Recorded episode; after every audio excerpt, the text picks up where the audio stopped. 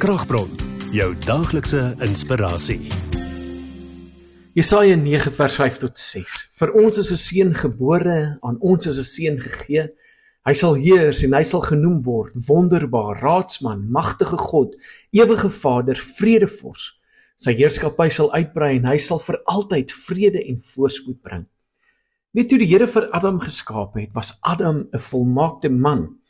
Hy was 'n man gewees en hy was nie gebore as 'n kind nie. En ons weet natuurlik dat Adam was so het soveel insig gehad dat hy het alles genoem, alles name gegee en dit volgens die wil van God dat die Here dit ook so sou genoem het. En dit is die wonderlike ding van hierdie verwysing is is aan ons is gegee 'n seun, 'n seun is aan ons gebore, 'n babietjie is vir ons gegee. Nou wonder ek hoekom? Hoekom het die Here nie dan net vir vir Jesus gebring en hy's hy's die Messias en 'n volmaakte man en daar sê en hy kom en hy's die Messias en hy hy kom en doen nog steeds al die dinge wat hy sou gedoen het en maar hy hy's hy's gestuur as 'n as 'n volmaakte man hierdie ridder op 'n wit perd.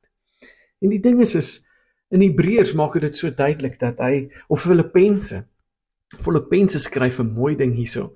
In vers 2 vers 7 hy sê he made himself of no reputation taking the form of a bond servant and coming in the likeness of men.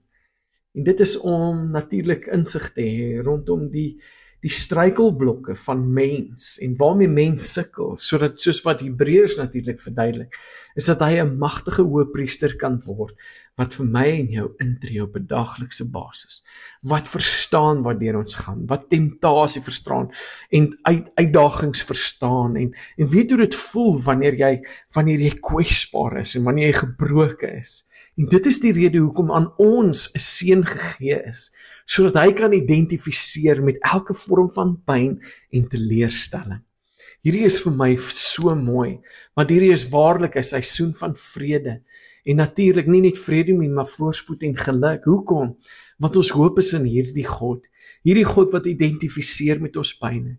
Nie ene wat neerkyk op ons en ons straf omdat ons ongehoorsaam is nie, maar ene wat ag gee en verstaan hoekom mense hoe sekere besluite maak en sekere dinge doen wat hulle doen. Maar sien dit is hy wat hierdie genade van God ontvang wat vir die eerste keer 'n rede sal hê om getrou te wees en getrou te bly. So roem in Jesus Christus. Plaas al jou hoop in hom want hierdie is 'n seisoen van vrede.